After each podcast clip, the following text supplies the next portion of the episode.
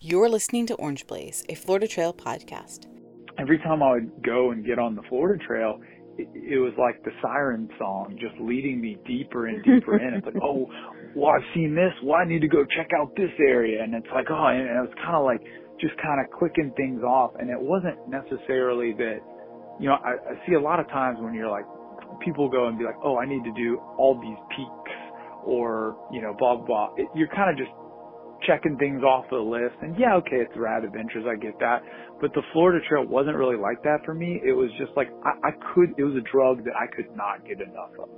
That was Sean Runbum Blanton, a 2020 Florida Trail thru hiker and ultramarathoner. And I'm Misty Ridley Little, host for the podcast. Sean is no stranger to the Orange Blaze podcast, as he was a guest on episode 22 last September. At that time, he came on to talk about his ultra running, trail advocacy, and volunteer work, and how he was prepping for the Wild Florida 120 race, an ultra marathon he created on the Florida Trail. Sean is back on for another episode to chat about the Wild Florida 120, but also about his fastest known time / only known time of the Florida Trail just a few weeks ago. Sean, with the help of a few people crewing for him at road crossings, ran and hiked the Florida Trail to set an assisted FKT of the Florida Trail at 22 days, 7 hours, and 28 minutes. If you listen to Sean's first episode, you'll know he lacks no enthusiasm for what he does and for the Florida Trail, and that comes out in this episode as well. This episode is my longest one yet, so feel free to break it into 2 listening sessions or save it for a long walk around your neighborhood during these pandemic times. I was having Skype issues when I recorded with Sean, and we opted for the easiest method of recording, which was by phone on Google Voice, so the audio quality isn't my usual. Other than that, you'll be just as excited about the Florida Trail after hearing Sean talk about his hike and all that he experienced along the way. All right, on to the episode. All right, so you're in Atlanta. I saw you posting some stuff from like the Virgin Islands and stuff. Was that just old stuff you're sharing, or were you actually traveling there recently? Oh no, I really try to like right now, especially with this whole weirdness that we got going on. I've just been trying to, you know, post a lot of the photos and videos and stuff of places I've been, kind of to remind myself, you know, how beautiful life can be, and also to share stuff with other people. You know, I think a lot of people are stuck inside right now, and people are kind of, you know, just on their phones and on their computers or watching TV, and, you know, hopefully it makes somebody smile or gets the wheels turning for what to do, you know, when life gets more normal. Yeah. No, I've been enjoying what you've shared, because it also reminds me just how much you get around. And I think I was also struck by how much you get around, because as soon as you finish the Florida Trail, you were off, you know, doing another race, and then you had another race you were going to be doing, and it's kind of you go and go and go. So I don't know. I mean, you must be totally spinning your wheels now that you can't go and go and go. Actually, yeah, it's funny. It's really hard for me to like stop and be still, and you know, that's right now. I'm kind of in the boat that obviously most people are in, is that we're kind of just this forced time to go inwards, or, you know, just to slow down. And that's the hardest thing for Sean Blanton to do. And, absolutely. I was in pedal to the metal, you know, from when we started the Florida Trail. And, you know, that was one of the reasons that I had to go as fast as I did, is, you know, I took a couple days longer than I had wanted to, you know, which I'm sure we'll get into here in a little bit, for various reasons. But ultimately, I had a 3-week break in between putting on events, running events like I do, and basically it was like, you can do this. So it's like, you know, dreams of the AT or PCT will probably never happen, because I just do not have the time or the ability to take, you know, 45 days to 60 days off at any point, you know. Right. So now, I know you've canceled at least one race. Do you have any that you think you're going to hopefully be able to make, or are those still up in the air? Yeah, so I don't like to use the word cancel. We're postponing our event, which is it's kind of weird. So the one that we just had to postpone is the first event that I ever put on ever. It's called the Georgia Death Race. And I know you talk about the AT a lot, and we actually finish at Amicalola Falls State Park, which is where essentially the AT starts. I mean, it doesn't technically start there, but the approach trail starts there. We pass right by Springer Mountain. We don't get on the AT, but we cross it a couple times, and it's always like my birthday weekend, which is the last weekend in March, and so it's kind of. This would have been year 8, I believe, and it's gotten bigger and bigger and bigger. And, you know, it started off as just this crazy thing that, you know, I wanted to show people how North Georgia had very difficult, challenging terrain that, you know, stands up to Western stuff. You know, so we kind of put this out as a, you know, kind of like, shut up guys out west with your country club trails, like well manicured trails. Like we got hard shit out here too. And ultimately, it's a 74-mile point-to-point race. It started out as like 64 miles, and we've added some other trails on it. So yeah, that race itself that's my baby. I mean, they all are, but you know, this was the first one. And, you know, I guess, I go big on things like, you know, it's like, you know, I think right now is a bad time to get into race directing, but, you know, I never started with like a 5K race or a 10 miler. The first event I ever put on ever was 64 miles in North Georgia with no cell service. So everything that went wrong conceivably went wrong. And so like a baptism by fire. And so, yeah, we had to postpone that, and then I've got three other events. One's the last weekend in April. The second one is the second weekend in May, and that actually is held in Grayson Highlands State Park. Again, if you're an AT hiker, we go all over the Grayson Highlands, not on the AT though. We cross it, I think, like 8 times, which the AT through Grayson Highlands is amazing, but you have not lived until you've spent time doing all those trails. There's wilderness areas all around that. I mean, just hundreds of miles of trails up in that area. And I'm fortunate enough to spend about, like, I would call it 3 weeks a year, maybe a little more, kind of exploring and doing stuff up there. And so we basically have the first event that when the park opens back up, we kick that up and donate money to the park and just have an awesome time up there. So that's likely to get rescheduled to September now. This whole thing is kind of kooky, but you know, we're rolling with the punches. Good. So that's good that people are still going to be able to race, hopefully, and all things, you know, going back to normal, hopefully. We'll just have to, I guess, wait and see on that, but that's good that you'll still be able to host the race, hopefully, in a few months. So, well, I guess I'm kind of been working backwards here in the timeline. So now you have more time to recover from your Florida Trail hike, but I guess maybe we can just talk about that. Like you put on the Wild Florida 120, but you also right after that did a Florida Trail FKT. Why? I know you kind of, speaking with you last time, you've kind of fallen for the Florida Trail and started enjoying it, but what made you decide to, you know, finally decide to hike it and to make it an FKT attempt? Well, like, first of all, I started thinking about that probably like a year and a half ago. I would call this the Goldilocks Trail for distance, at least, for through hiking. You know, it's 2,000 plus miles. Like you look at these bigger trails, AT, CDT, PCT. That's a long ways, and that's a really big dedication for time and just, like, I think mentally. And I'll get into this more about kind of like losing, you know, motivation, you know, through the trail as I was doing it a little bit towards the end. But, you know, I think when you're trying to, you know, in your mind before you're doing something, you know, you try to go through every stage and every step. you know, in preparation, like what you think at least you're going to experience and what you're going to do about it.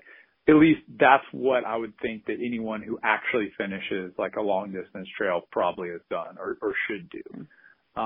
You know, all about visualization and stuff. But when I start thinking about 2,000 plus miles, I'm like, fuck, that is like, that's daunting, right? Yeah.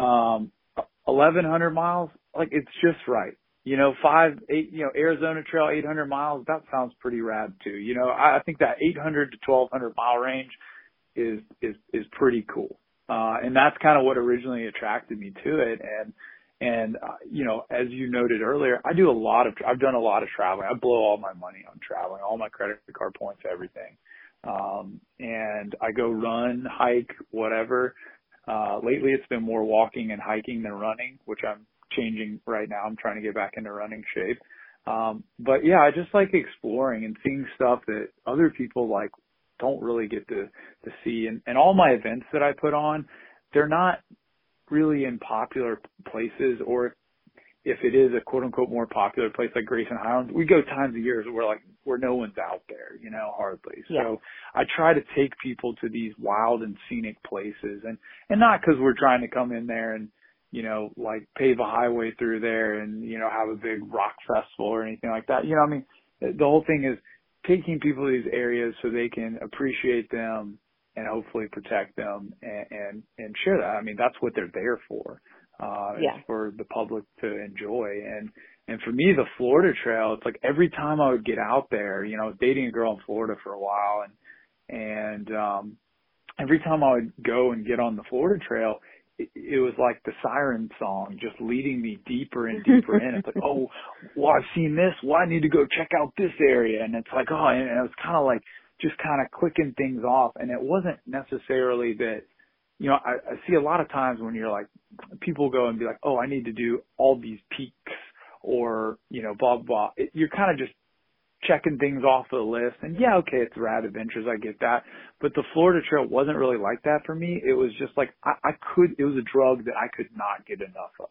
And it was like every time it blew my mind how it could get more scenic, more remote, and less people had been places that I was going. And I'm like, how is this even possible? So that was kind of the mentality I had when tackling the Florida Trail. And, you know, I'd looked at some other things as well. The Smokies 900.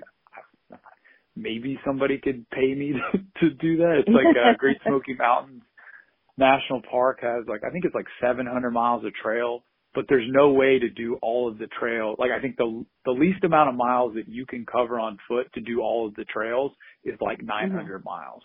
Wow. And I looked at that too. That's still pretty interesting to me.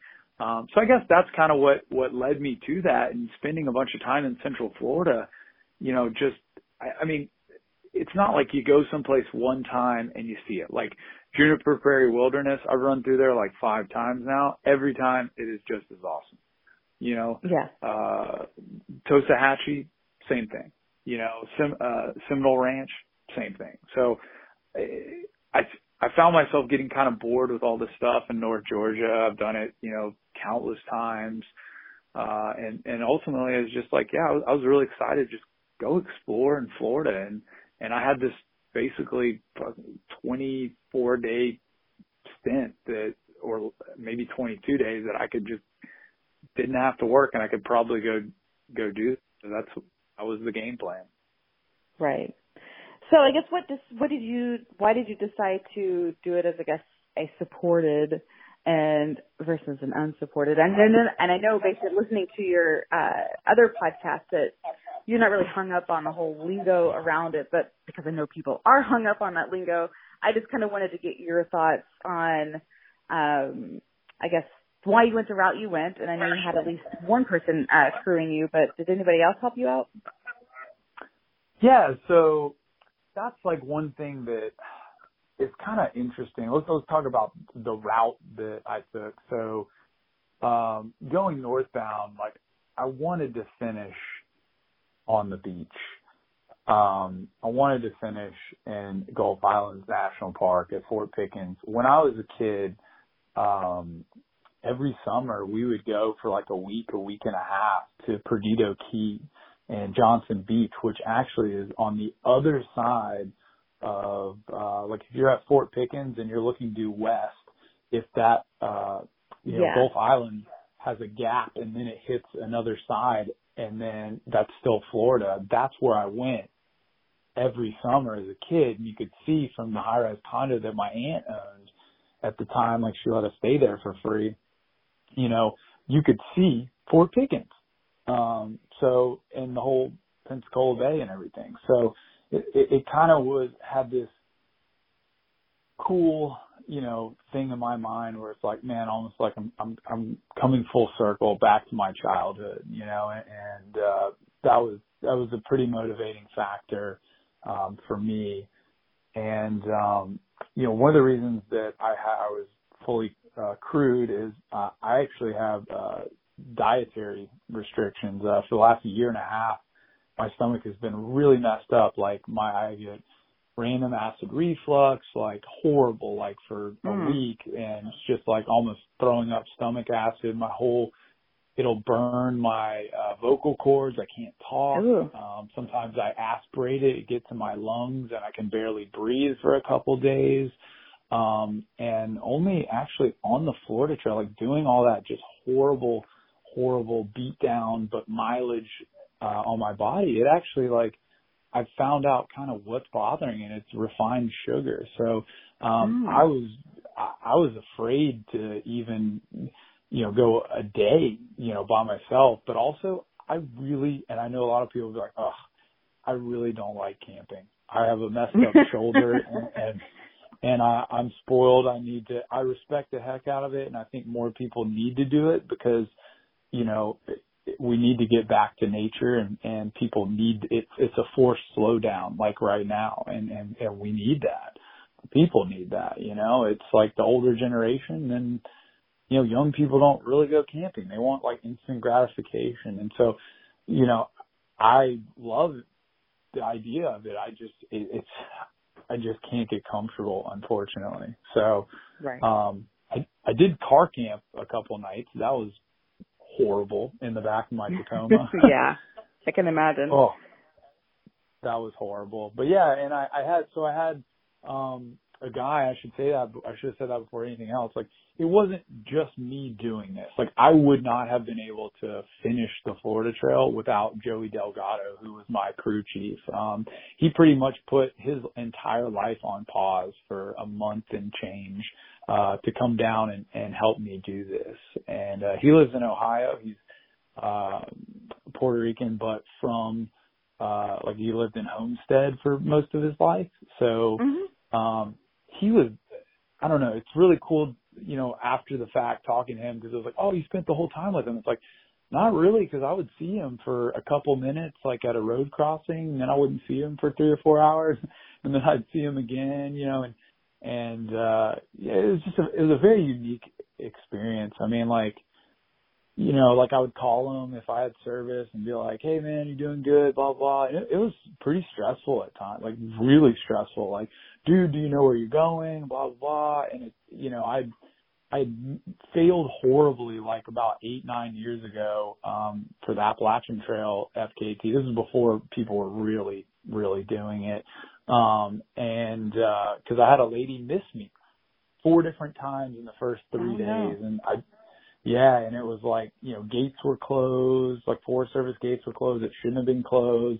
Like there was blowdowns preventing her to get to me, and you know, it was a nightmare. So like that's what I was coming off of, even though it was a long, long time ago, and that's what I had, you know, imprinted in my mind. And so I was freaked out. I was like, dude, you're gonna miss me, and you know, that caused some friction. He's like, I'm not gonna miss you, and I'm like, you need to use the Gut Hook app, and he was like, no, I've got like Google, like, you know, printed maps, and I'm like, well, the Florida Trail, yeah. So anyway, that was interesting. And he never missed me in the whole time. He never missed me. He was never late. Oh, that's so good.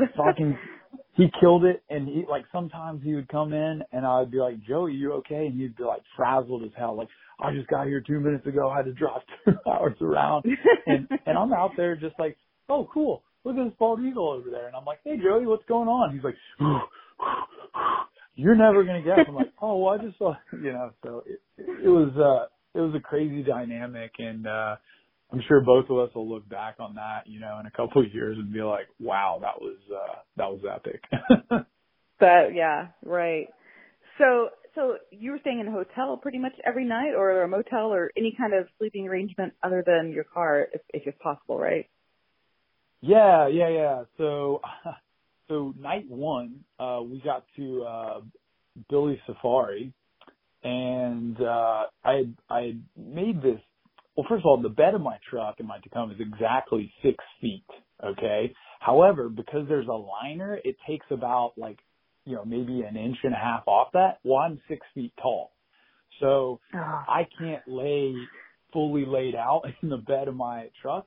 So what I did is I had this foam mattress, and I had to cut like a good 6 inches off of it to get it to fit in the back of the truck bed. And I got a camper shell on it too. The problem was we had so much crap in the back of it, that we basically had to, anytime I would try to sleep in it, I have to take everything out of that, put it, on the side of the car, hope that, nothing was going to bring, anything from bears, panthers to, bobcats, coyotes, ants, whatever, to start eating on that. And so the first night when I got to Billy Safari, I was like, man, I'm pretty beat up, but I feel fine, this isn't too bad, and I'm ready to go to sleep. Well, that first night it got down to 48 degrees. Oh, man. And yeah, and I don't do well sleeping in cold weather. I typically sleep in high 70s, in my apartment or wherever, and it helps me acclimate to warmer weather. And so anyways, I can't really produce a lot of body heat when I'm not moving and sleeping. So we had one of those little chickadees or whatever, chickpeas, from them, and it's awesome. Awesome little setup, unless it's 48 degrees, it's completely open air. Oh, God, it was awful. So he slept in there, and I was like, well, screw that. I'm going to jump in the back of the truck. And so I got in there, and I was jammed in there, and everything was, revolting against me on my body. My hips were locking up because I wasn't able to, fully stretch out. And I kept waking up shivering. And finally, at, 4 or 5 in the morning, I shot out to him. I was like, man, fuck this. I got to start moving. I'm getting hypothermic out here. And so – anyways, we woke up and there's freaking raccoons were all over the truck. They're trying to get in the coolers and everything. And I opened up the back window of the Tacoma, and it literally pushed one of these raccoons off it. And I was like, oh my God, what the hell was that? So that was kind of funny. And then I just started walking, and had a beautiful sunrise through the reservation. But yeah, that was a really bad night. And then the other night, it just screwed me up because I didn't really sleep, maybe an hour or two. And then Hopkins Prairie, right there at Pine Island Campground or whatever, crashed there as well. I slept maybe 2 hours, same thing, got super cold. But then it got really humid, the humidity in the back of the truck, I couldn't even see out of it, everything was all fogged up. Oh, yeah. God, that was horrible. And then I woke up, went to go use the restroom. My legs were so beat up that day. Went to go use the restroom, and my, doing number two and, TMI, but my legs seized up. I literally fell over, rolled in the shoulder, and barely missed falling in my own stuff. Oh, my goodness. But yeah, we pretty much besides that, we would stay in hotels and, listening to stuff from Jupiter and that Dan guy, one of the advantages that those guys have when you're trying to go for, a hiking record is that whenever you want to call it a day, you just stop there. You don't have to do any extra hoopla. You don't have to do any extra miles. You're there, you're done. So when I would get done, it would be okay, now we got to drive anywhere from, 25 to, an hour and 25 to go someplace to sleep, and you know that's one way, and then it's like cooking dinner, and then you know it'd be three hours, sometimes 4 hours once we finished to when I would actually get to like lay down and go to bed. You know, and I think also it's like, you know, I was not running the whole time. It was mainly walking with road running and shuffling when I could. You know, the goal would always be 15.5 minute miles. If I was on the road, I was doing anywhere from 12.5 to 15 minute miles typically. And then if I was like on trail, it'd be anywhere from 14 to, you know, 25 minute miles. You know what I mean? So yeah, it was nice to stay in hotels. And one of the nights too, I woke up, my dad, my parents actually came down for the last like 6 or 7 nights, because it was Joey the whole time, except for one of my friends, Hunter, came down for a night, and that was great. But so my parents came down, brought our little wiener dog. I call her Jade, the party wiener dog. And so that was super cool. And I didn't have it booked. Like I didn't have hotels booked out in advance. Like each day I would kind of see, okay, like where are we going to get to? This is the goal. And then like I would literally be walking down the trail and booking a hotel for that night.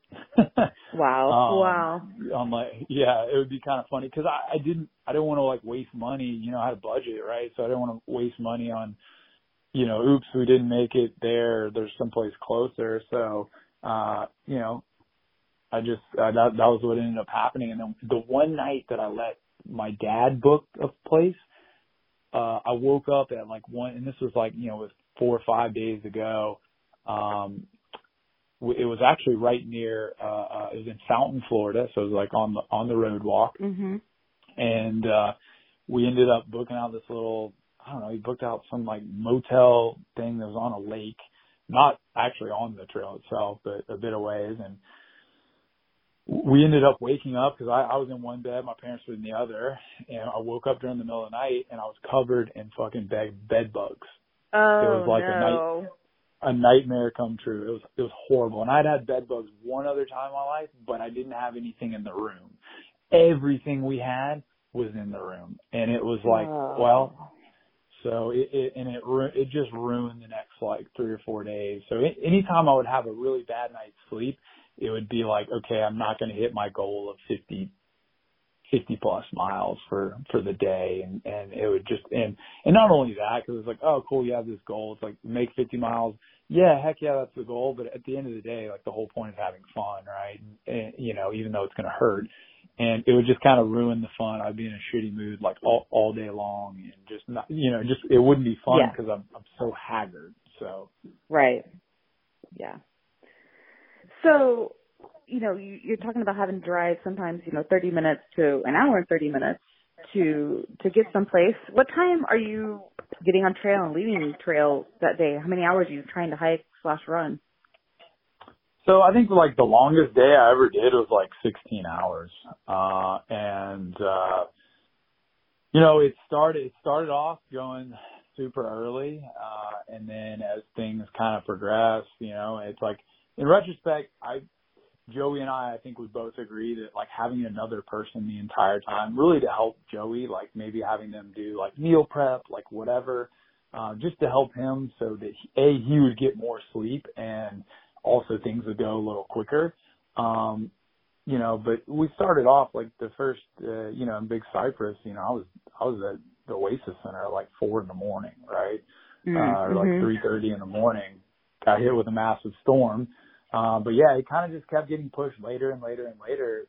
And I was just fighting this like never ending uphill battle with sleep deprivation. Like I was in just such a debt from, as you mentioned, directing a race like 4 days or 5 days before I started the trail and, you know, doing all this other stuff. So it just kind of got pushed later and later.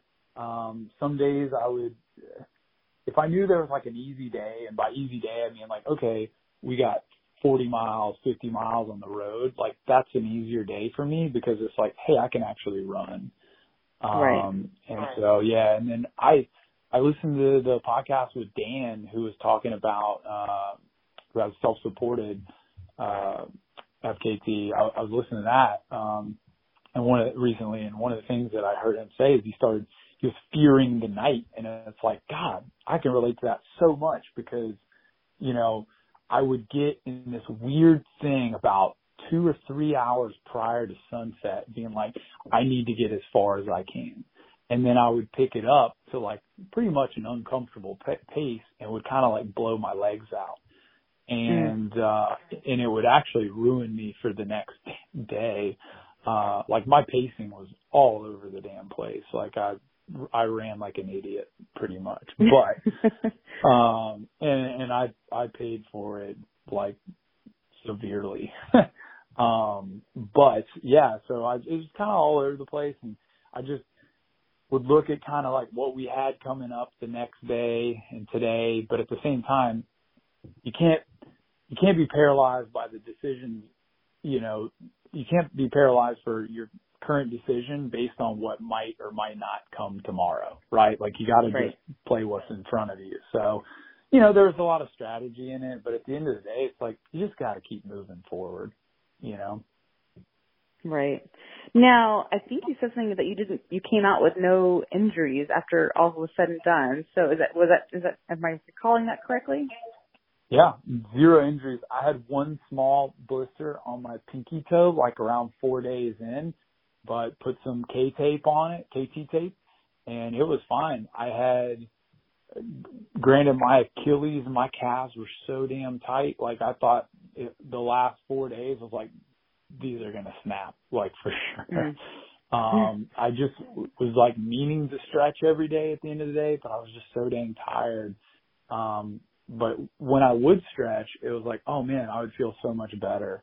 And actually the other thing I was pretty stoked about was I did not take any NSAIDs. So I didn't have any Advil, Tylenol. It was just CBD drops and THC drops. And that got me through the whole thing right as rain.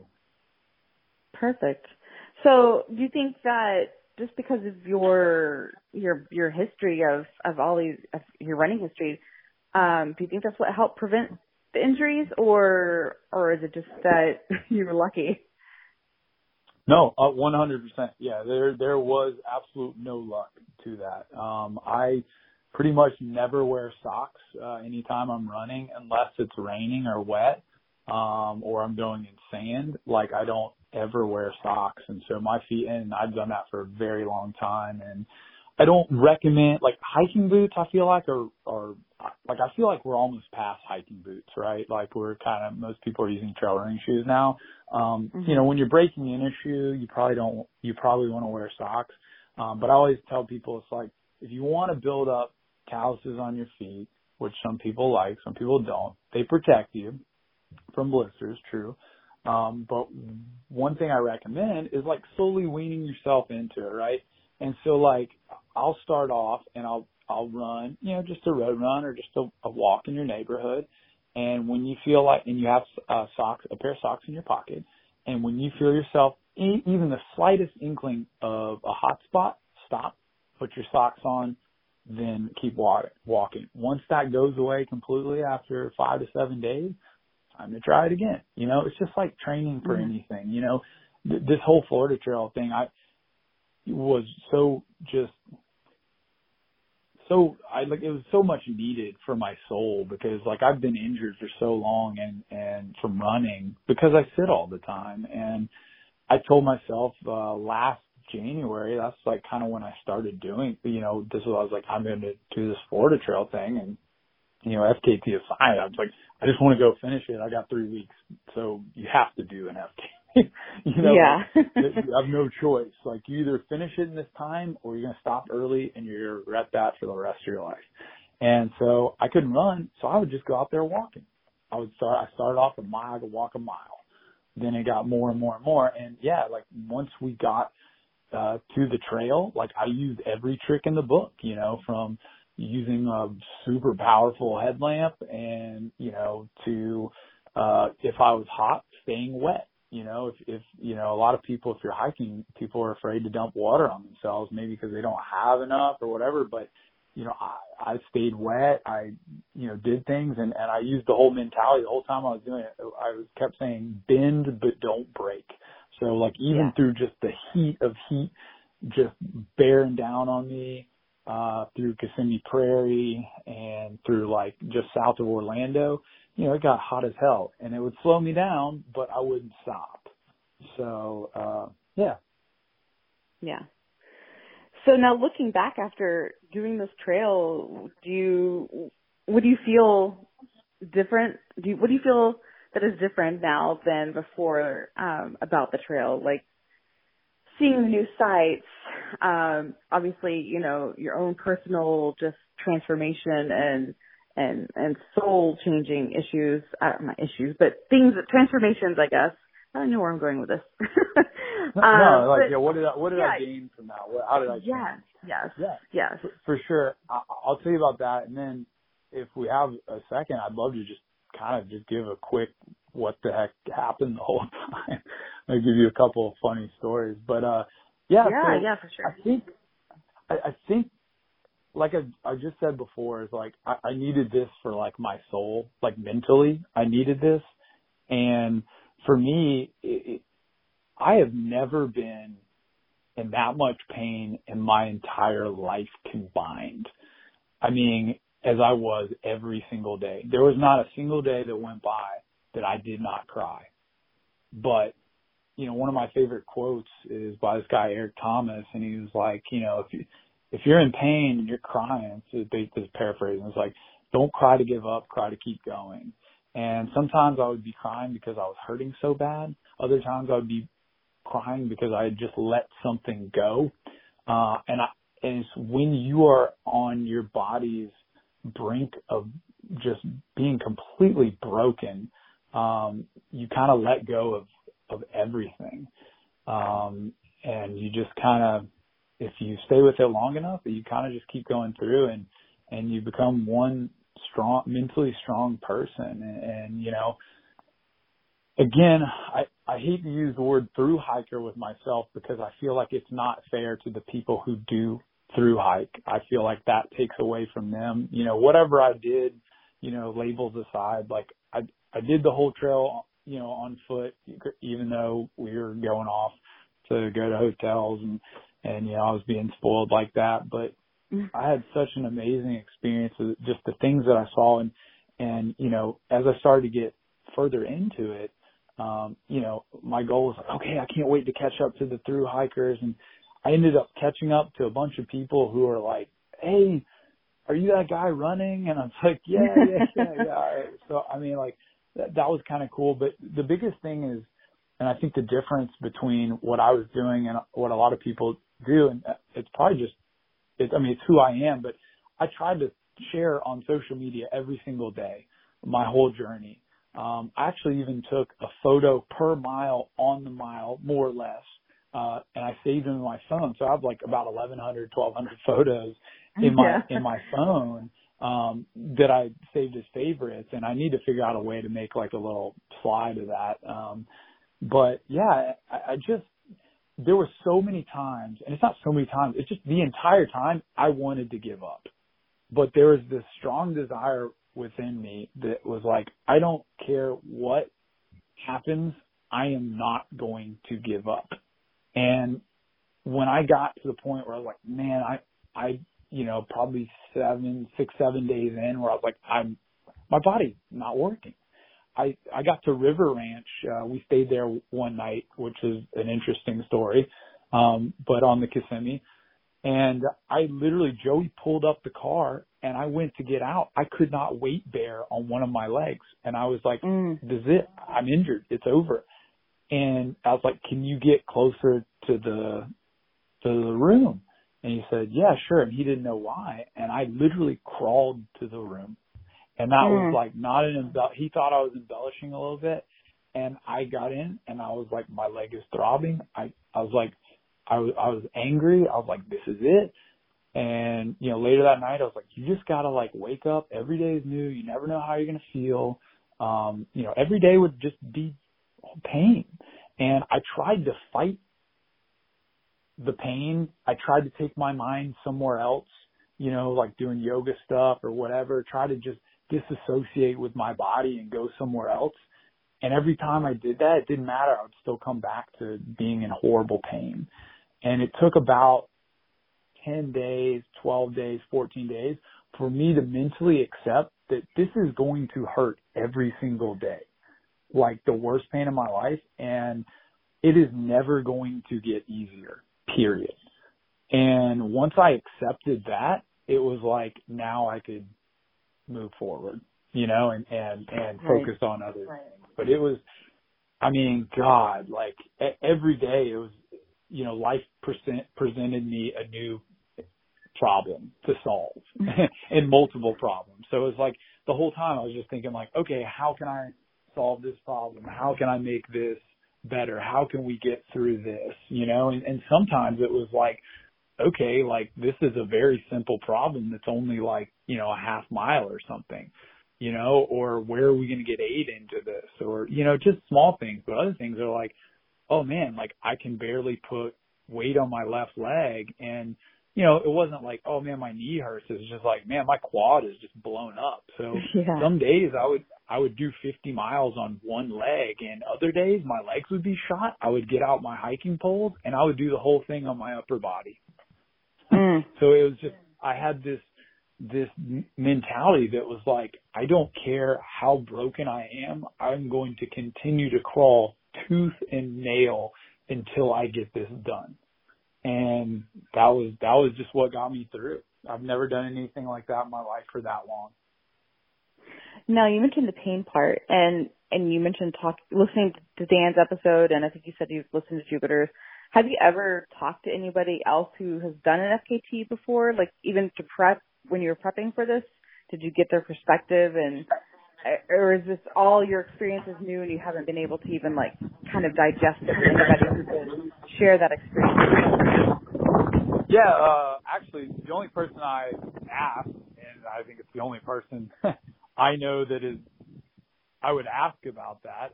Well, actually, two people, but really the person I went to was Carl Meltzer.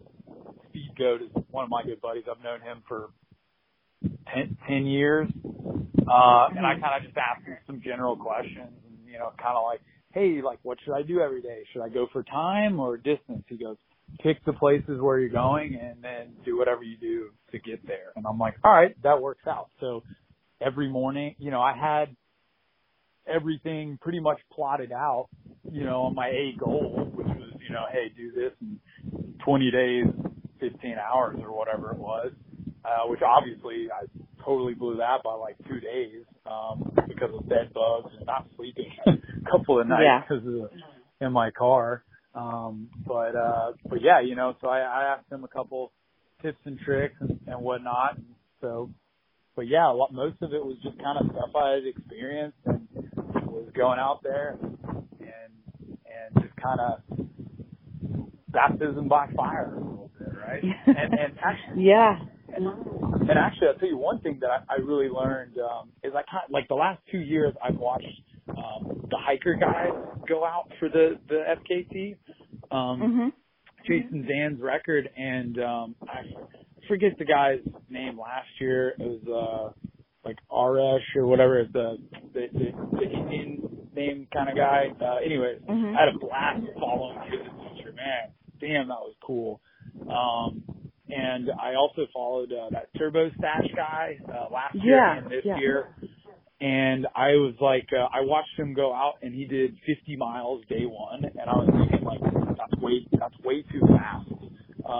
You know, like if you want to average, 50 miles a day, you don't start off with 50 miles a day. Or if you're trying to average 45, you don't start off with 45. You start off with like 38, 40, right? So my whole goal was kind of like slowly work into it. And I knew that if I could get to Orlando, if I could get to Tosahatchee and my legs were not blown up, that I was going to finish this whole thing and things were going to go pretty well. And the funny part of that is as soon as I left Bull Creek and hit the Mormon Road walk, God, I was messed up. So now, did you end up having any favorite places or sections that you might not have known about before? Yeah, so one thing is, like, you know, I look at, again, I follow a lot of stuff people have done. Pretty much before White Springs, going northbound, I had done probably 60+% of the trail. I would say maybe 60% of the trail. But I hadn't done much past that. I'd done all of St. Mark's. I'd done the last 20 miles basically of the whole trail. But there was a lot of stuff that I was like, oh, this will be really interesting. And, you know, it kind of motivated me to get to it. One of the things I was really excited to get to was the Suwannee River. And I'd only done like 70 miles along that. And I just assumed that's what it looked like the whole time. God, that is the most underplayed section of trail in North America. From, I really think, like, from Olustee Battlefield all the way to the end of the Suwannee, whatever that distance is, I think it's like 100 miles. God, that is awesome. And going that direction, I'm glad I was going northbound because it just got more and more scenic. And, like, the massive oak trees, oh, my God, that was incredible. And, you know, one of the nice things about going to every day, because I wasn't having to set up or break down tents or camp or whatever, is every single day I was getting this just epic, if it was available, if it was clear, I would get this epic sunrise and sunset. And I just, every time I would just be walking through it or running through it, and I would just stop and be so appreciative of that. And the Suwannee was no different. There was a section I came up on, I want to say it was like Holton Springs or something like that. Does that sound familiar maybe? Holton, yeah. I'm thinking about the Holt camp. I'm not sure if that's coming up correct, but yeah. Yeah, but it's right before you hit Osceola section of that. Oh, okay. I'm sorry, not Osceola. Is it the Osceola River? It might be the Osceola River. Because in the Suwannee section, you hit the Osceola River for a while, don't you? Yeah, it's right after the Suwannee is Osceola. Yeah. So, anyways, like whatever river that was that I was on during the middle of the Suwannee section, before you get to Suwannee River State Park, man, that was absolutely incredible. Like, I came up on this one spring, and all those, I think you'd commented there, all those rain lilies were all blooming. Oh, yeah.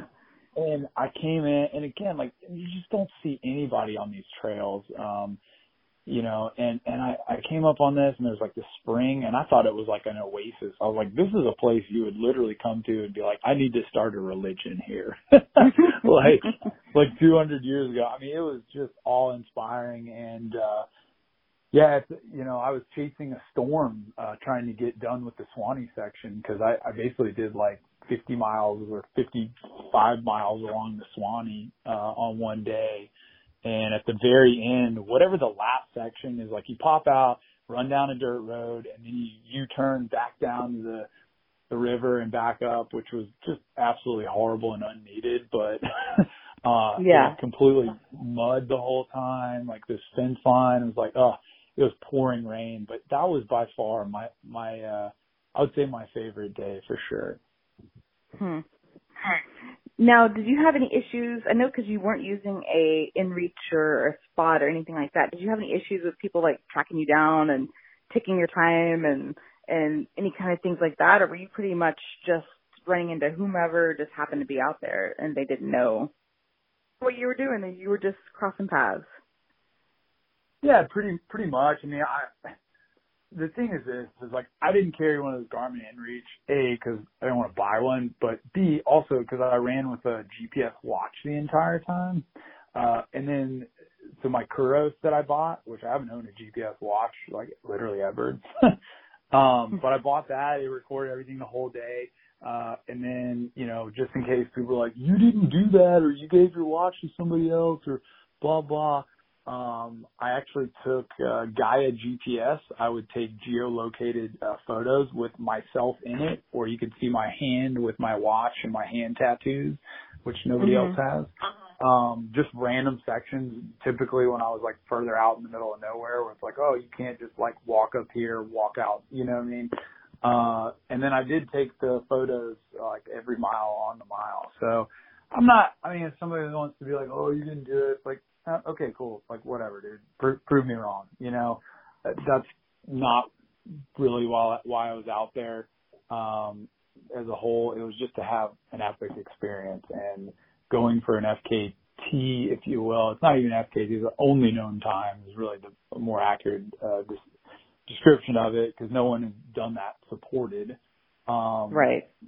Which makes what Dan and those other guys have done is just absolutely incredible, you know, like, holy shit, you know, and I, but anyways, I digress. But yeah, so that was kind of what I did. And I had a friend, Willie, Syndrome is his name, goes by the name of Nature Boy is his trail name. God, maybe 10 years ago, he was going self-supported on the AT and he was doing updates.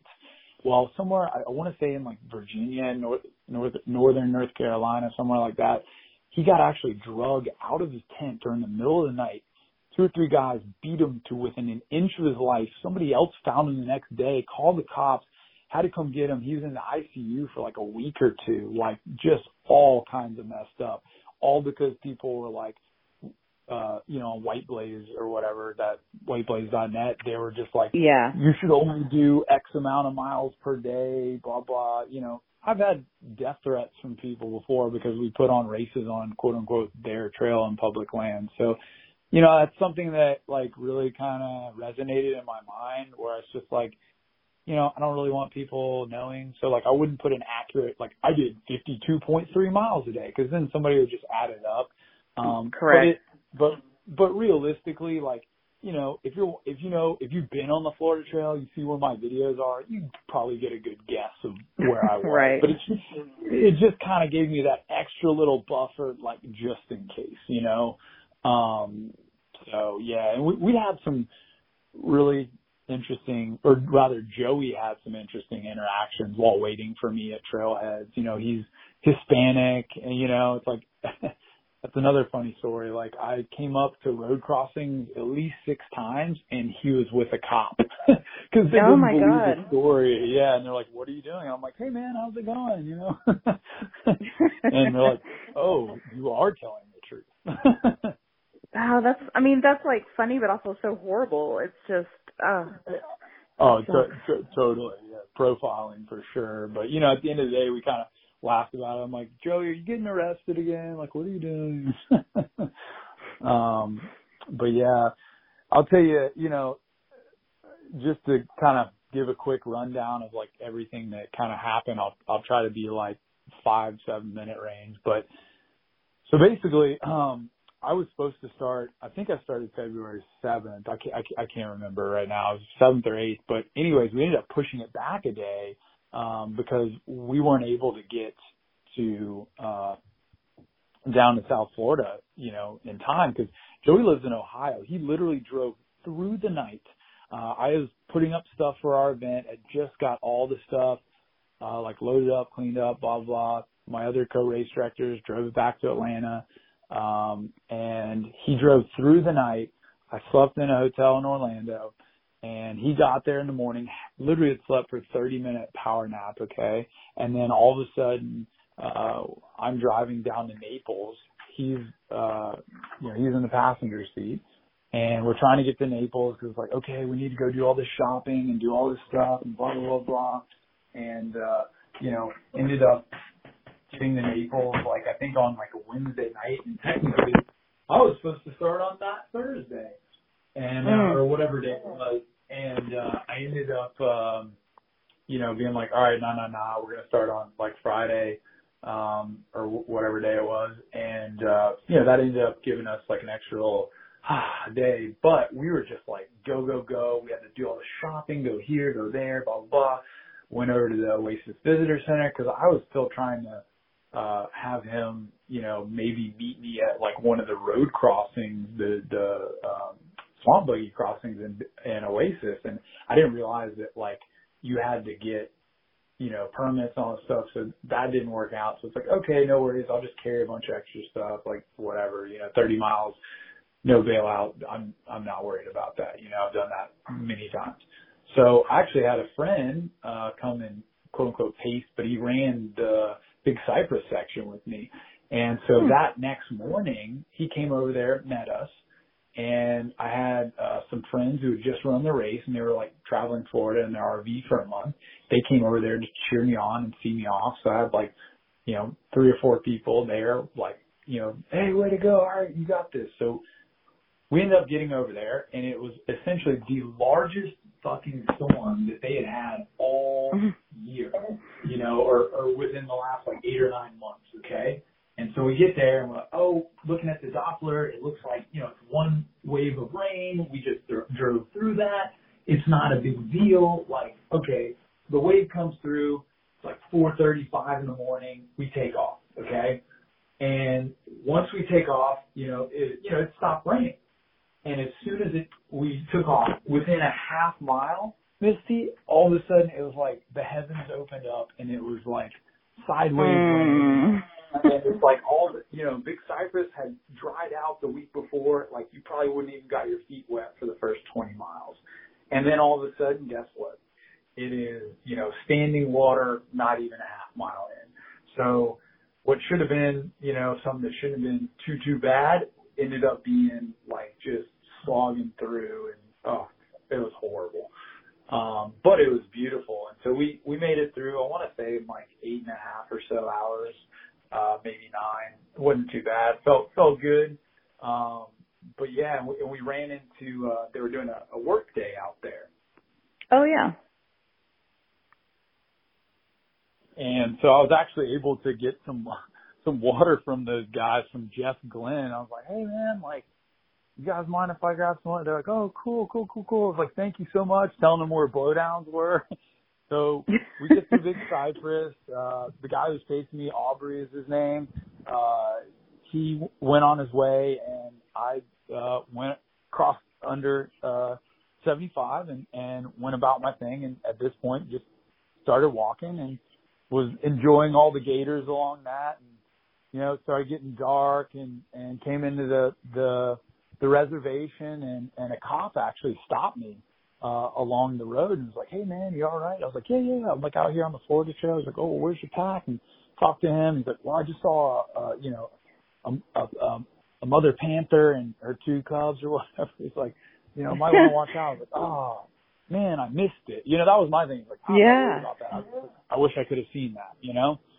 And obviously then we had the snafu with staying there that night. And then the next day, got on my way, and you know, the worst part is I thought about literally the whole thing was, man, Lake O, those levees, horrible. Yeah, horrible. So day 2, I got to John Stretch Park, called it a day, and met another guy. It ended up walking in with him. I forget his name, but we were chatting for a while, and you know, that was that. And went and stayed in Clewiston or whatever. The next day I knew it would be horrible. Went on, started running, had a beautiful sunrise from the Lost Trail, and ended up running into people who are running the Lost 118. So they run they circumnavigate Lake Okeechobee, and they were coming the opposite way. And these guys are haggard. And the funny thing is, like, I did not plan it out that way. I just had planned to come through there on a Sunday because I knew that, you know, all the construction sites would be closed and I could just run through them, which I did. Mm-hmm. And I saw these people, and it was hilarious because, you know, I'm just like, oh God, this sucks. I'm running into a headwind. These guys are like 110 miles in, and I saw these people I knew. They were like, Runbum, what's up? It was like a bunch of people who would like run my races. So it's like I kind of felt like a little boost in like celebrity status from that. It was just kind of like what I needed at the time. And I had never been on the final portion of that Lost section, and that was the worst. Like I had probably a 25 mile per hour headwind for like 6 hours, and it just ate me alive. But I got all the way done with it, got to Paradise Run, and man, was I beat up. You know, that was day three, and I was just beat up. And the next day, we had done this in training. Joey had come down there back in a couple months before, and we had done this starting at Paradise Run and gone up all the way to Starvation Slough. Had to it was a shorter day but a harder day.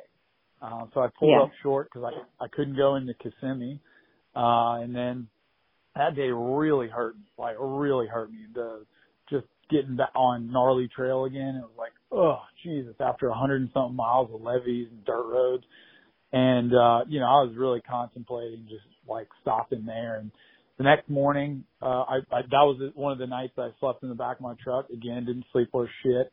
There was coyotes howling all night and rummaging in our stuff. And anyways, I woke up all early and I was like, Joey, don't worry about waking up. Like, I'll see you at Kissimmee Prairie, like this Cowboy Crossing. I got like a water pot, like it's all good. Take off.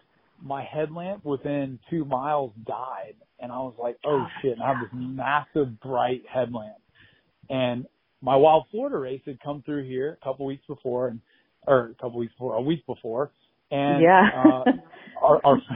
our front runners had seen panther out there. Multiple people had seen a panther, coming into Kissimmee Prairie. And so I'm like, wildlife really doesn't freak me out too much, but when it's like 4 or 5 in the morning, there's a thick fog, my headlamp's dead, and I'm having to run with my iPhone light. Yeah, I get a little weirded out. So that was just kind of creepy and, slow going. And you just laugh about it. Like, there was only one battery in my headlamp. And I was like, what happened? Like, how did that fall out? Like, that's what, you can't even make stuff like that up. And anyway, so I ended up just going super slow and kind of getting off, not really off trail, but just kind of like, okay, is this the way? Yep, we're good.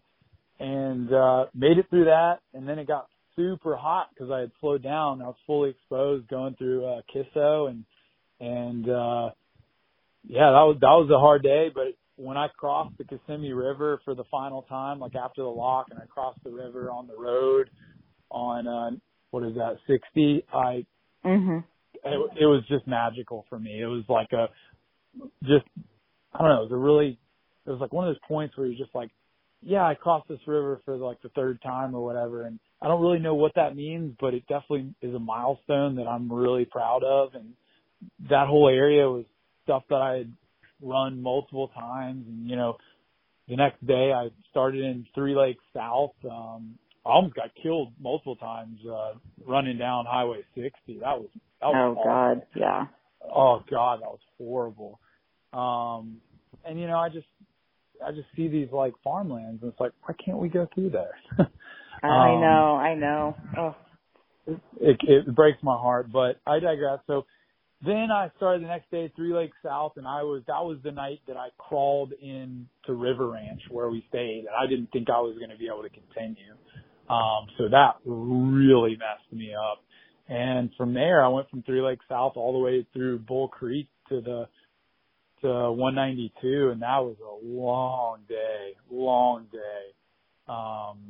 God, that hurt. Yeah, and the hard part was like I told you, I had that little freak out 2 or 3 hours before each sunset. Well, coming into Bull Creek, that's the hardest, most technical part of that whole thing, and I was looking at doing a lot of it in the dark, and I started running, and every step was like stepping on a landmine at that point. Finally got to 192. A buddy Steven came down, who's part of the, I think the Black Bear chapter, and he's a runner. And he came down, paced me a little bit, put me in a better mood. But yeah, I was just at this point, I was like, man, the wheels are coming off, and it did not look good.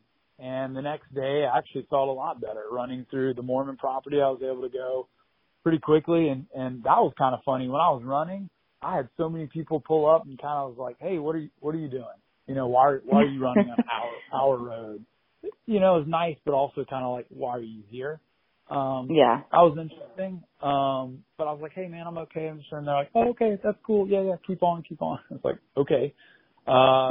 entered Tosahatchee, as I called the number. It was an organized hog hunt. One of like 5 days. Yeah, which I whatever. I don't, that don't bother me. People are hunting hogs with dogs. Like, you're not going to shoot me, you know, like, but, I ran into the Florida man out there. These guys were like deep in the bush hunting. And I talked to them for a while. That was kind of cool. And, ended up having another really hard finish to the day going, into Chuleota, basically, or just shy of that. And God, that was a rough day. But once I finally got, to the Cross Greenway or whatever that is, Seminole Pass, Orlando. Oh, yeah. Yeah, things kind of started to look up. I was slowing down, but I was still going. And let me tell you, I absolutely loved going through Seminole State Park. Like the next day, until I got through Suwannee River from northern Orlando or Tosahatchee until I finished the Suwannee, that was like my favorite part of the whole trail. You know, and that's like at least a week, but it was all Rice Creek. Oh, my God. That was incredible. Yeah, and I just was having really unique experiences, like on a lot of these spots where I felt like because I was kind of running a little bit and going at a faster pace, I was getting these just really unique opportunities for sunsets and just that Palatka Lake Butler Trail. Like, as much as I'm sure most people hate that, there was a thick fog lying in on that, and it just, you know, I was pretty freaking stoned going through there. Yeah. You know, to be frank, and it was like just a surreal experience.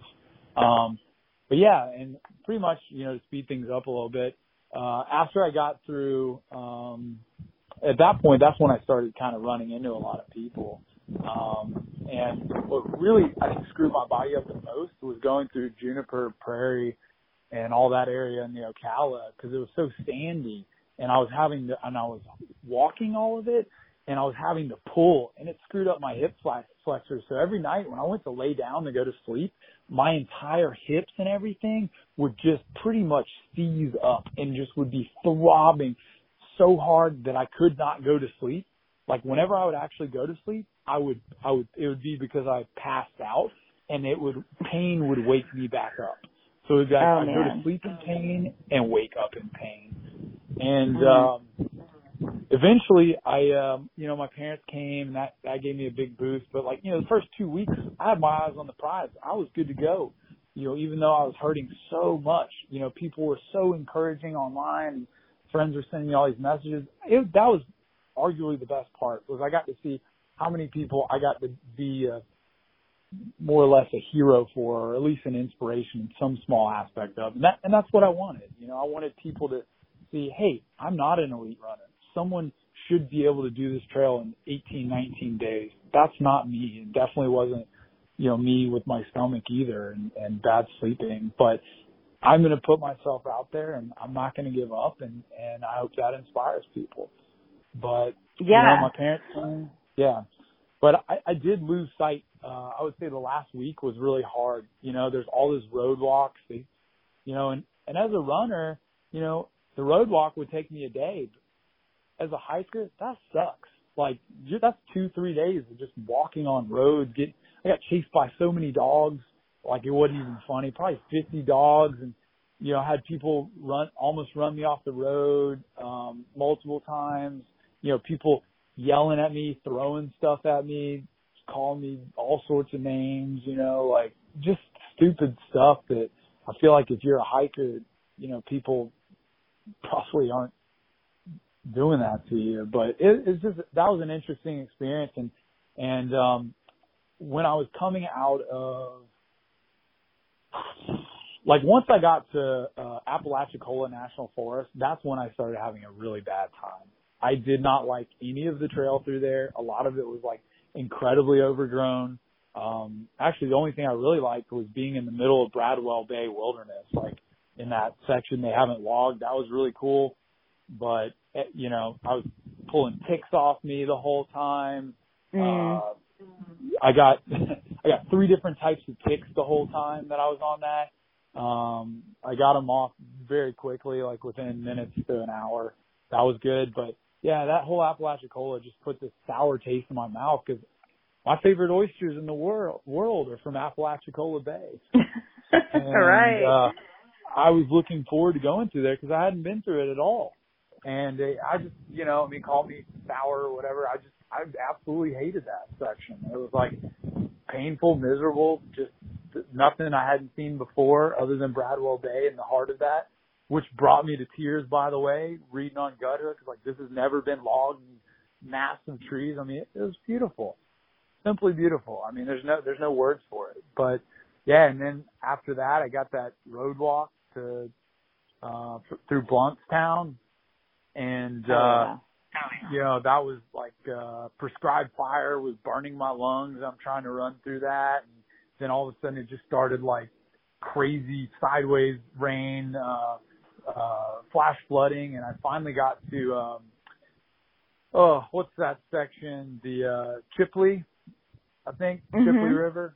Yeah. So I got to that, and right before I got to that, I was at a gas station. I met Joey at, and this guy kind of pulled over and he was like, "Hey man, what are you doing out here?" And I was like, "Oh God, somebody's gonna mess with me." And Joey is kind of like, "Hey man, I got a gun. We're good."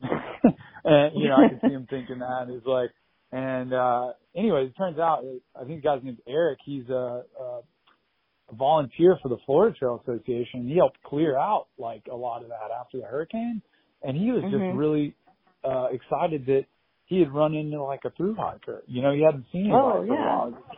Yeah, and so anyways, talked to him for like 10 minutes and took some photos and was like, "Thank you so much." And I was going to stop right there. Well, it motivated me to go through that. It's like, "No, dude, you want to go now. It's going to be flood stage." So I went through there, and it was so much rain, and it was in the dark. I couldn't see more than like 5 feet in front of me. And I was just following ribbons that somebody had put up there and just the hole in the canopy. And when I got to the other side, there was a gentleman waiting for me. It was Wilton, the guy who's the pastor at Hillcrest. He had drove down in the rain. He had been following me. He'd send me all these really nice messages. And he came down there, and he gave me the biggest damn hug. And I just started, I lost it. I was just crying. It was like, and again, I was like, I was going to stop there. I went another mile or two up the road and stopped for the night. But it, you know, the whole thing with the Florida Trail that really amazed me was just how much love and how much care people that are part of the FTA and people that help out through hikers are. Like it, you know, we see it on the AT. I do a lot of like trail magic, you know, with our events that we do on it. We leave, you know, food for people and, you know, hook people up, you know, in that sense. But this was like just on a whole nother level. And, you know, the next day I ended up, you know, just was beat up, you know, kind of ran by because that was the night of the bed bugs. And I ran by the Hillcrest Baptist Church, and there was two hikers there, and they came out, and, you know, we were chatting. They were cheering me on. It was so awesome. And I was like, "Hey, let's give these guys fruit. I bet y'all haven't had fruit," and you should have seen their eyes light up. Like that was the coolest part for me, was trying to give other people, you know, trail magic while I was, you know, while I'm out there trying to push myself. So that was really cool. And then went through Econfina, and that was interesting. I'd done some trail work there to help out, and I was so tired. I literally slept on the ground for about an hour in the parking lot while my parents and Joey were there, and I ate about like a half pound of bacon and just passed out.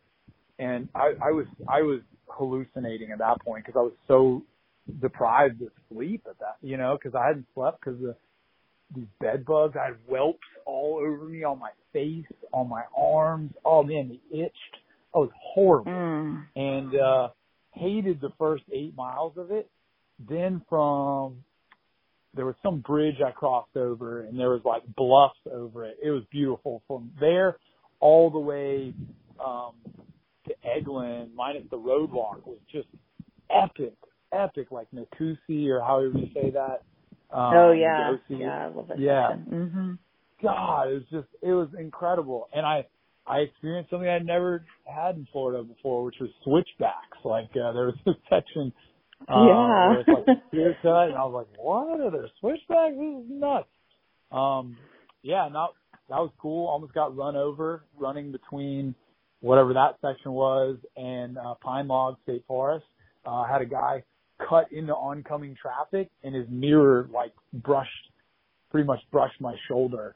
Oh, my God. That was insane. And then had a pretty good time and got to Eglin, and the next day called it a day, and I was just so tired of being on this damn trail, you know. And I had read something, another guy, I think he ended up stopping, but it was around 850 miles where he was like, I don't want to be here anymore. And somebody made the comment, that's pretty much where everyone gets burnt out. And when I read that, I was like, okay, I know that to expect that and just keep going. And so that's kind of what I did. And going through Eglin, it was just nice to be somewhere where everything was just so well maintained. There was a bit of up and down, like the bridges were awesome. Keith came out, and Kelly came out, you know, it was awesome, you know, and Keith's like the head maintainer for Eglin, and you know, I just kept telling him, like, you guys literally have the most well-maintained section on the entire Florida Trail. Like, it is much appreciated. I don't even have to look up. Like, you'd be an idiot to get lost here. Like, no blowdowns. I mean, so that was kind of nice. And coming through Crestview at night was kind of interesting. That's kind of hood. Nobody really told me that. Like, you kind of go through the hood through Crestview. Yeah, a little bit, yeah. Yeah, and there's like crackheads going this way, crackheads going that way. I don't know. It was, you know, I had some weird conversations with people from their cars, you know, asking me like what I was doing. But yeah, and then got through Eglin the next day and, pretty much could have made a really, really hard push and just finished it in 21 and change days. But I decided it's like I'm now putting my immune system at, you know, compromising that. I've got to direct the race literally next weekend. And I had told Joey, my crew guy, I said, I don't care what happens. There's one section in the entire Florida Trail that I want you to be on with me. And it's a 3.8-mile section on the dunes towards the end. And we would have done that at night. And I owed it to him to take him in that in daylight, and he loved that so much. I think it was probably the highlight of the whole trip for him, getting out there on that.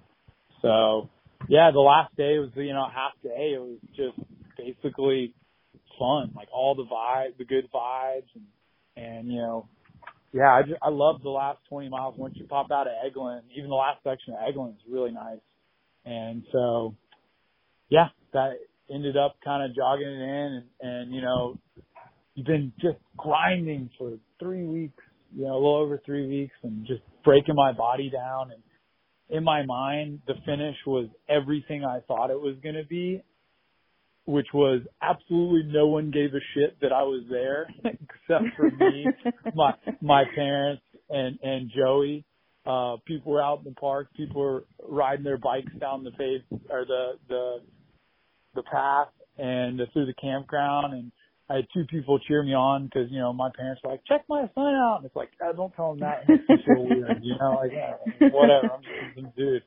And yeah, it was all good vibes. And actually, I'll tell you, one of my favorite things from the last day was I actually passed Peg Leg Pete's as people were going in, like before the restaurant was open, and like I passed this girl, and she was walking in with her staff shirt on. I was like, girl, I've been running 1,100 miles thinking about Peg Leg Pete's, like oysters on the half shell. I was like, I got like about 6-7 miles to go, but I'm going to come back here and give me some oysters. You have no idea. And they were all waiting on the front steps, like, oh, you're doing the trail? Like, yeah, yeah, yeah. And they're like, oh, yeah. And they started cheering me on. So that was kind of cool. And, yeah, I think the last day, too, my 50-mile PR is 7 hours and 2 minutes. I ran on Destin Beach. powered by oysters and Jack Daniels and Coke. So running on the beach is just like coming home for me, man. So that last day was just, I didn't even feel pain at that point. I was able, my goal for the day was to try to run hard and see if I could run the last mile at a 6-minute mile pace. And I did. So. Oh, good. Yep. It was awesome. And, went into the little shop at Fort Pickens, and I had spoken with the lady before, like a couple months before I had gone there. I wanted to visualize me finishing, and I left a really cool inscription kind of in her little logbook. So, and that was it. We finished, and you know, it was midday. Went straight to Peg Leg Pete's. Had my first alcoholic drink in like 5.5 months. I drank all of 1/4 of a Corona. And I had 24 oysters on the half shell, and was just elated to be done. And next day, on my way back to Atlanta to start work again. Right. Wow, what an epic little, I mean, just an epic adventure. And everybody tells me their story. It's their, you know, from their own perspective, their own transformations, and you know, whether you're taking it 3 months out or you're doing it 3 weeks, the Florida Trail definitely offers.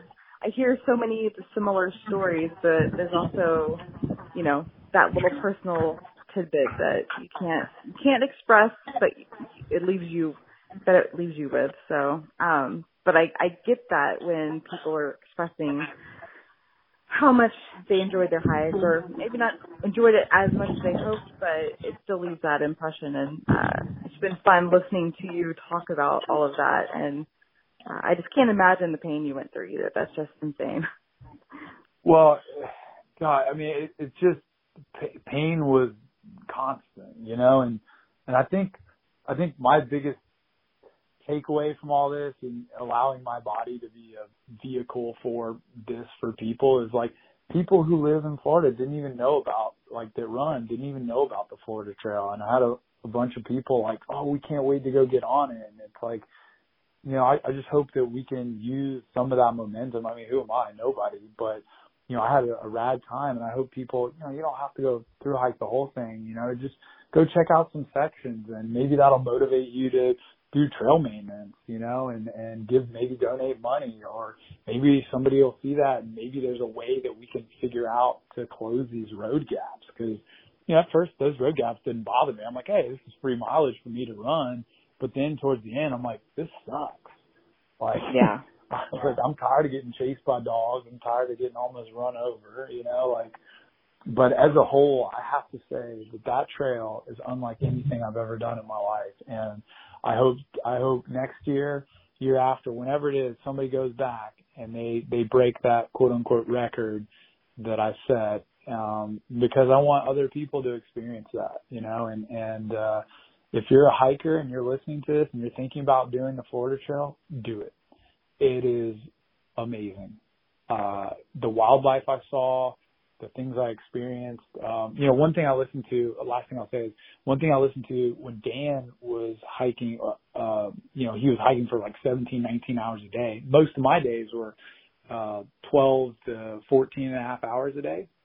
And there was nothing that I saw in the dark that I wanted to see in the day. Like, I saw everything in the daylight and everything the way that I wanted to see it. So that was a huge plus for mixing in a little bit of running. For me. But it's just, you know, I go back and I really haven't had haven't had time to digest it, because I've been go, go, go.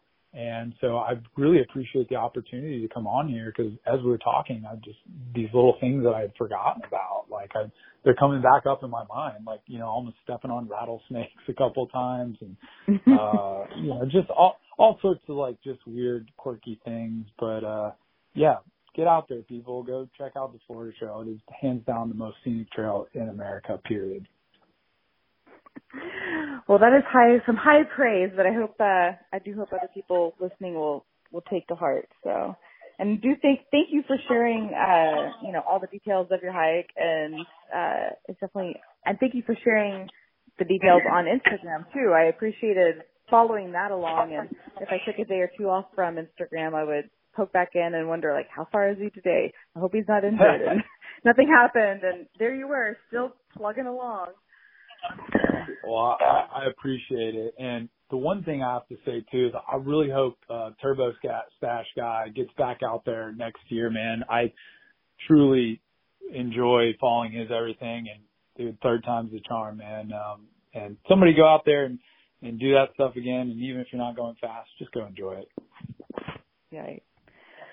Well, I do want to transition and talk a little bit about your Wild Florida 120 just a little bit, because that was right before your Florida Trail hike, and that was what we talked about when you were on last. So maybe you could just recap how it went for you, and you know, how many runners ended up coming out, who won the race, if that's even a thing, and I guess just plans for next year if people want to join again. So it went awesome. It went flawlessly as far as I'm concerned. And the guy who won it is Eric Keenley. He is a local to Orlando. He's one of my good friends. I was so happy for him. We basically, when I was training for the Florida Trail, he was also training for this race, and I was like, hey, man, you need to be doing some hiking. And he actually joined me a couple days. We spent, like, I think 8 hours one day walking through Tosahatchee, just pretty much doing every trail that you could do through there, with old road beds and just seeing some cool stuff through there. And then, Christine Topaz, I believe her name, Tokorts. She is from Colorado. She came and she won that, which is cool. We had about initially registered, like only took in about like 120 people. This is not meant to be a large scale event, you know. But the people that came down and ran it came from all over. I think we had like 20 or 30 states represented, and people were just blown away by the beauty. We had some bad weather. It kind of rained for most of it. So, like, when people were going through, like, Kissimmee Prairie Preserve at night, it was completely clouded over. So there was no stars to be seen, which is pretty much the only reason you would run through there at night. Yeah. Because it's a dark sky designated state park. It's another place people should check out that is super awesome. But, yeah. So it went really well, and we had this weird thing where we did 2 shuttles during the race, which, you know, if you're through hiking, you don't have that advantage to do that. And it basically took people off these dangerous roadwalks, which I would never put runners on because that's not a good idea. But yeah, like that was really cool, and it was a unique thing to the event that people hadn't seen before. And the one thing that people, you know, really were. 2 things people were blown away by. One was the difficulty of flat, right? People see the word flat and they're like, oh, this isn't a mountain. You know, A, it's not going to be beautiful, and B, like, it's going to be easy. Well, you know, the footing is not really the best in central Florida on a lot of the trails, you know, with grass and stuff like that and roots and whatnot. So I think that really caught a lot of people off guard. But the beauty, oh, man, people were just blown away, like how, you know, within 10 seconds you would be in a completely different, you know, biome. You know, all of a sudden you're in a prairie, boom, you're in an oak hammock, boom, you're in, you know, a palm jungle, you know, and like the Goodwin Hammock or Godwin Hammock, you know. So that was really cool. And like I said, the thing that tickles me the most, I've done a lot of these ultra marathons and stuff, is and explored this area, it's taking other people there and having them appreciate that while also accomplishing something very difficult that they didn't know that they could do. And that's ultimately what this race is for me, is showing people that. And the real win for me was we had 3 different Florida Trail Association chapters out there. We had Tropical Trekkers at the beginning. We had some folks from the Heartland chapter as well as the Indian River. But yeah, the Tropical Trekkers, they came out. Rich and Aubrey came out, and they were at the start of the event. Jenna from the FTA came out and gave a little talk, and you know, it was magical, you know. So a lot of times runners and hikers are sometimes it's kind of like skiers and snowboarders, but today or that day or that weekend, we were all on the mountain together, you know, like having a good time. So I was so thankful for that. And I'm hoping that next year, we're either going to kind of swap locations, like, you know, every other year we'll go back and forth. Or we're just going to, do it again next year, same way. But I'm hoping that next year I'll be able to give some more money. We'll have a little more people, a few more people there, and give more money, especially to the Tropical Trekkers that is going to try to, there's a road walk between Chandler Slough south and east or whatever it is, north and south, but connect that to where it is one continuous track. And there's no road walk. So yeah, we're excited about that. Hopefully that'll happen. And I'm not the one doing it. I'm just hopefully giving a little bit of money that'll go towards it. Right. So. Right. Yeah. Perfect. So you think it'll be same time next year or same weekend at least? Yeah. So like we had a really weird thing happen. Our finish line was supposed to be at Forever Florida. Well, Forever Florida doc passed away and, pretty close to our event, and all of a sudden Forever Florida closed its doors. So we were able to pass through there, but we weren't able to have our finish there. So it kind of left us scrambling. We literally just finished like at Highway 192 up on top of like a levee. And so it's just parking there was like non-existent. So I kind of need a place with a little more parking for a finish. So that's kind of what I'm looking at now. And I'd wanted to finish in, one of the adjacent properties to Bull Creek, Triple N Ranch. They do, which is awesome. I love it through there. And that's where actually the Florida Trail is being rerouted currently. It's already blazed as well, which will take the Mormon Road walk out and unfortunately eliminate Tosahatchee, which is one of my favorite places in the world from the official route. But the problem with Triple N Ranch is that, like, you know, they got like organized hog hunts like every weekend, like mid-January to mid-February, and it would mean that we would have to put the event late February, and that's kind of, I get busier then, but also it's kind of like, man, you're starting to trend a little bit warmer, you know, another month of growing for everything, and so that's what I'm kind of trying to play around and figure things out, and, you know, while everyone's shut down, this is what Sean Blanton's thinking about is next year, the upcoming events, like, you know, how can we make it better? How can we, you know, that kind of thing. So hopefully early February. Yeah. Okay. Well, thank you for sharing all of that. I hope, I'm glad it was a success because when I heard it was happening, last year, I was kind of skeptical. I was like, they're going to do a what on the Florida Trail? But I'm glad it worked out. And I'm glad that, like you said, the hikers and runners are coming together. And I think that, at least in Florida, it seems like that does seem to mesh pretty well. I hope that'll translate to other trails too. So I can't agree more with that. I mean, the biggest thing is we just all need to get out there and give back to the trails and get out on the trails and protect them. You know, it doesn't matter. You run, hike, bike, walk, you're on a horse, a unicycle, whatever, right? Right. Perfect.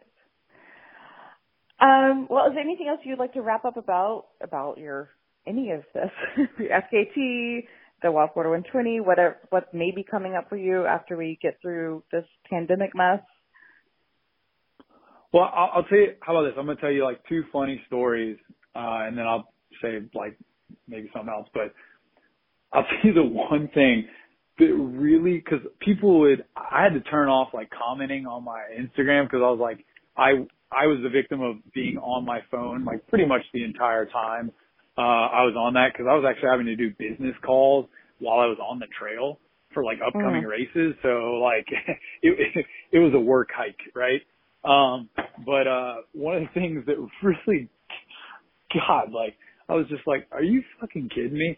People, while I was out there, I was in the most pain of my life. I was like, I just want to finish this, right? People go, hey, look, dude, there's this like 3,000-kilometer trail, like you should do that, and it's like that's the last thing that I want to hear right now. Like, what? You know, and it's like I will fight you right now. Stop that. And then the other thing that was actually really comical, and I have I don't know if I've ever had this high pitch of a scream before, but it happened. I was by myself, and it was in the Alfred track, which is just north of Buckman Lock. And, okay, yeah.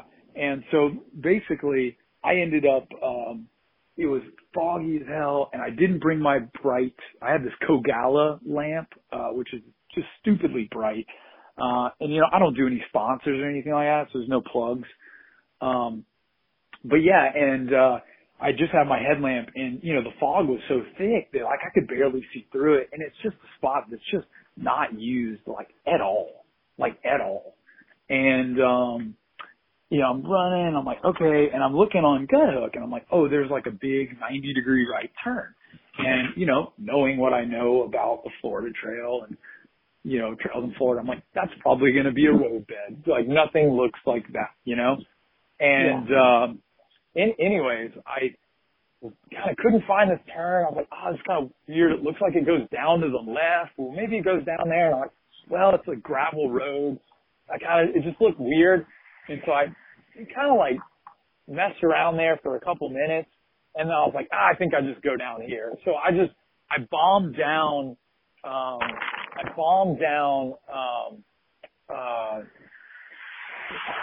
bombed down this little gravel track, right? And I was like, oh shit, here we go. And all of a sudden I'm like, oh, I put my first foot forward thinking like, okay, this is going to be gravel. Well, it wasn't gravel. It's whatever that little moss is that covers like the water, like in ponds.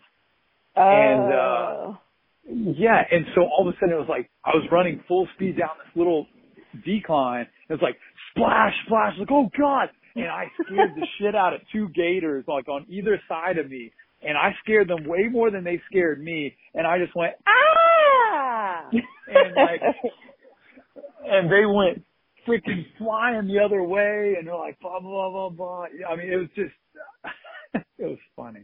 Yeah, so. That's crazy. Well, thank you for taking your time. I know we've chatted quite a while, but I appreciate you taking the time out to talk about all this. It sounds like this is a good time to kind of decompress the hike too, so I appreciate you doing that on the podcast. Well, yeah, no, and I appreciate it. I just had all these random things that I would narrate to myself, like through notes on my phone. And I hope I'm not gonna like write a book or anything. You know, I'm not trying to make money off that or anything, but I definitely want to write about my experience. And I think, you know, it's probably a good time to do it. And there's a lot of comical things and just a lot of crazy things that happen that I'll have to go back and think about again. But thank you for doing what you do. I actually listened to the podcast a bunch during the hike, which was kind of weird. It's like, I don't know, going to a concert, but then buying a t-shirt for that concert and wearing it at that concert. At concert, right. Yeah.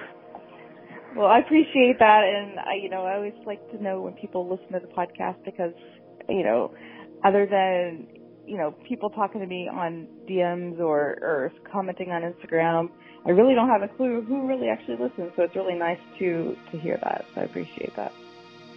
Well, keep it up. All right. You too. And onward to the next trail. Sounds great. All right. Thank you. That's it from our interview with Sean. If you're interested in the future Wild Florida 120 runs on the FT, do check out the show notes for where you can find Sean and sign up for his ultra races. The podcast website is orangeblaze.thegardenpathpodcast.com, and the podcast is on Instagram as Orange Blaze Podcast and Facebook as Official Orange Blaze Podcast. If you hike the Florida Trail in 2020 and are finding yourself stranded at home due to the pandemic, and you want to chat for a future episode of the podcast, feel free to drop me an email at orangeblazepodcast@gmail.com, and we can figure something out. All right, happy hiking and stay healthy, y'all.